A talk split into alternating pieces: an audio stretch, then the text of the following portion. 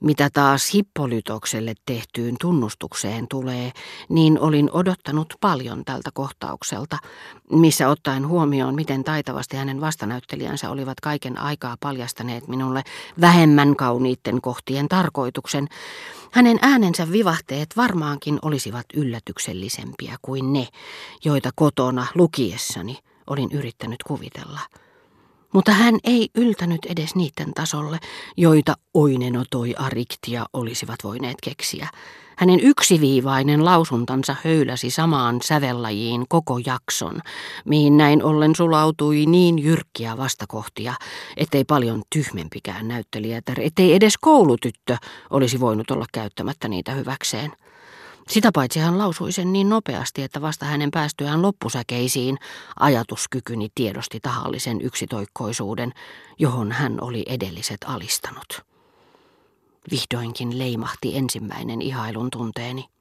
Sen aiheuttivat katsojien raivokkaat suosion osoitukset. Yhtyin niihin ja yritin pitkittää niitä, jotta Labermaan ylitettyä itsensä pelkästä kiitollisuudesta voisin todella uskoa nähneeni hänet parhaimmillaan.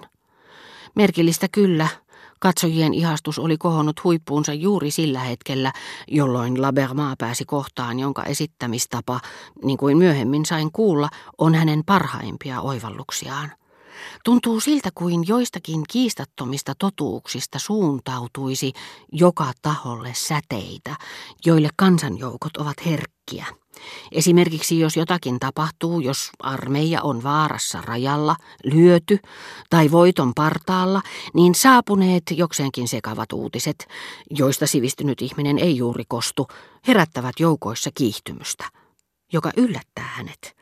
Ja jossa hän, asiantuntijoiden esitettyä hänelle täydellisen rintamaselostuksen, tunnistaa tavallisen kansan kyvyn nähdä suuria tapahtumia ympäröivän auran, joka on havaittavissa satojen kilometrien päässä. Voitosta saadaan kuulla joko jälkeenpäin sodan jo loputtua, tai sitten se näkyy heti talonmiehen ilossa. Labermaan näyttelemisessä nähdään nerokkaita piirteitä joko viikon kuluttua, arvostelijoiden sanottua sanansa, tai sitten heti, permantoyleisön suosion osoitusten ansiosta. Mutta koska joukon välittömästi vaistoamaan tietoon liittyy sata muuta erheellistä, suosion osoitukset eivät aina puhjenneet oikeaan aikaan, puhumattakaan siitä, että ne syntyivät koneellisesti, aikaisempien suosion osoitusten voimasta, niin kuin myrskyävä meri, joka kerran tarpeeksi myllerrettyään kuohuaa yhä korkeammalle, vaikkei tuuli enää voimistuisikaan. Oli miten oli. Sitä mukaan kun taputin käsiä, niin minusta tuntui, että Labermaa näytteli paremmin.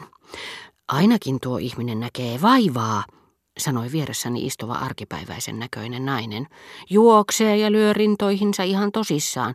Se on näyttelemistä se, vaikka itse sanonkin.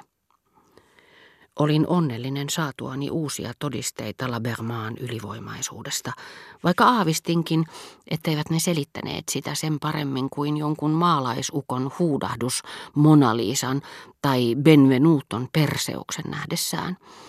Korea on oikein kullasta tehty ja hyvää työtä, ja päihtyi muiden mukana tästä rahvaanomaisen innostuksen halvasta viinistä. Siitä huolimatta väliverhon laskeuduttua tunsin pettymystä, koska niin kiihkeästi odottamani nautinto ei ollutkaan sen suurempi.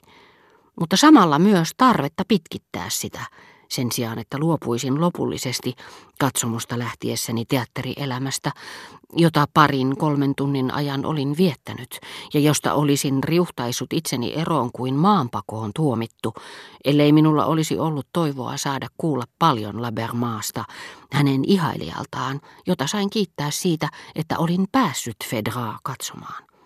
Herra de Norpualta. Isä esitteli minut ennen päivällistä ja kutsui minut sitä varten työhuoneeseensa. Sisään astuessani suurlähettiläs nousi, ojensi minulle kätensä, taivutti hiukan kookasta varttaan ja suuntasi minuun tutkivasti siniset silmänsä. koska ulkomaalaiset vierailijat, joita hänelle esiteltiin niihin aikoihin, kun hän virallisesti edusti Ranskaa, olivat tavalla tai toisella tunnettuja laulajia myöten merkkihenkilöitä, joista hän silloin tiesi voivansa myöhemmin sanoa, sitten kun heidän nimensä mainittaisiin Pariisissa tai Pietarissa, että hän muisti heidät erittäin hyvin kutsuilta, joille he olivat osallistuneet yhdessä Münchenissä tai Sofiassa. Hän oli tottunut rakastettavalla käytöksellään osoittamaan, kuinka suurta mielihyvää tunsi saadessaan tutustua heihin. Mutta lisäksi, varmana siitä, että eri pääkaupungeissa tutkimalla sekä niissä vierailevia kiinnostavia persoonallisuuksia, että niiden asukkaiden tapoja, oppii syvällisesti tuntemaan tavalla, johon kirjat eivät auta maantiedettä, historiaa, eri kansallisuuksien perinteitä, Euroopan älyllisiä virtauksia – hän tarkkaili kaikkia uusia tulokkaita tutkijan terävällä silmällä, ollakseen myöhemmin selvillä siitä, mihin ihmisluokkaan kuuluvan henkilön kanssa oli joutunut tekemisiin. Hallitus ei enää aikoihin ollut nimittänyt häntä mihinkään ulkomaan lähetystöön, mutta esiteltiinpä hänelle kuka hyvänsä, niin hänen silmänsä ikään kuin ne eivät tietäisi mitään hänen virkavapaudestaan, ryhtyivät tehokkaasti tarkkailemaan, vaikka hän asenteellaan yrittikin osoittaa, ettei vieraan nimi suinkaan ollut hänelle tuntematon.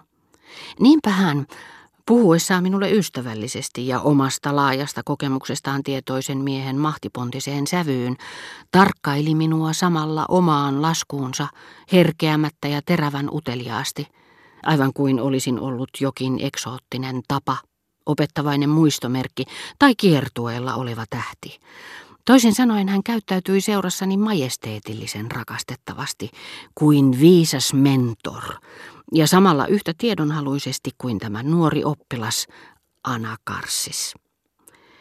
Aikakauslehdestä Revue de Deux Monde hän ei puhunut minulle mitään, mutta kyseli minulta yhtä ja toista siihen astisista harrastuksistani ja opinnoistani, joista kuulin ensimmäistä kertaa puhuttavan siihen sävyyn, kuin ne järkevästi ajatellen olisivat olleet jatkamisen arvoisia, luultuani siihen saakka, että velvollisuuteni oli taistella niitä vastaan. Vaikka ne viittasivatkin kirjallisuuden alalle, hän ei käännyttänyt minua siitä pois. Päinvastoin hän puhui siitä kunnioittavasti kuin jonkin valioluokan kerhon arvovaltaisesta ja rakastettavasta jäsenestä, josta hän Roomassa tai Dresdenissä oli saanut mitä edullisimman käsityksen, mutta jota hän valitettavasti olosuhteiden pakosta niin harvoin pääsi tapaamaan. Hän hymyili suorastaan kaksimielisesti, ikään kuin olisi kadehtinut niitä hauskoja hetkiä, joita minä, vapaampi ja onnellisempi kuin olin, sen seurassa viettäisin. Mutta hänen käyttämistään ilmaisuistakin sain kirjallisuudesta niin erilaisen käsityksen kuin se, jonka olin siitä Combreessa muodostanut, että tajusin olleeni kaksin verroin oikeassa luopuessani siitä.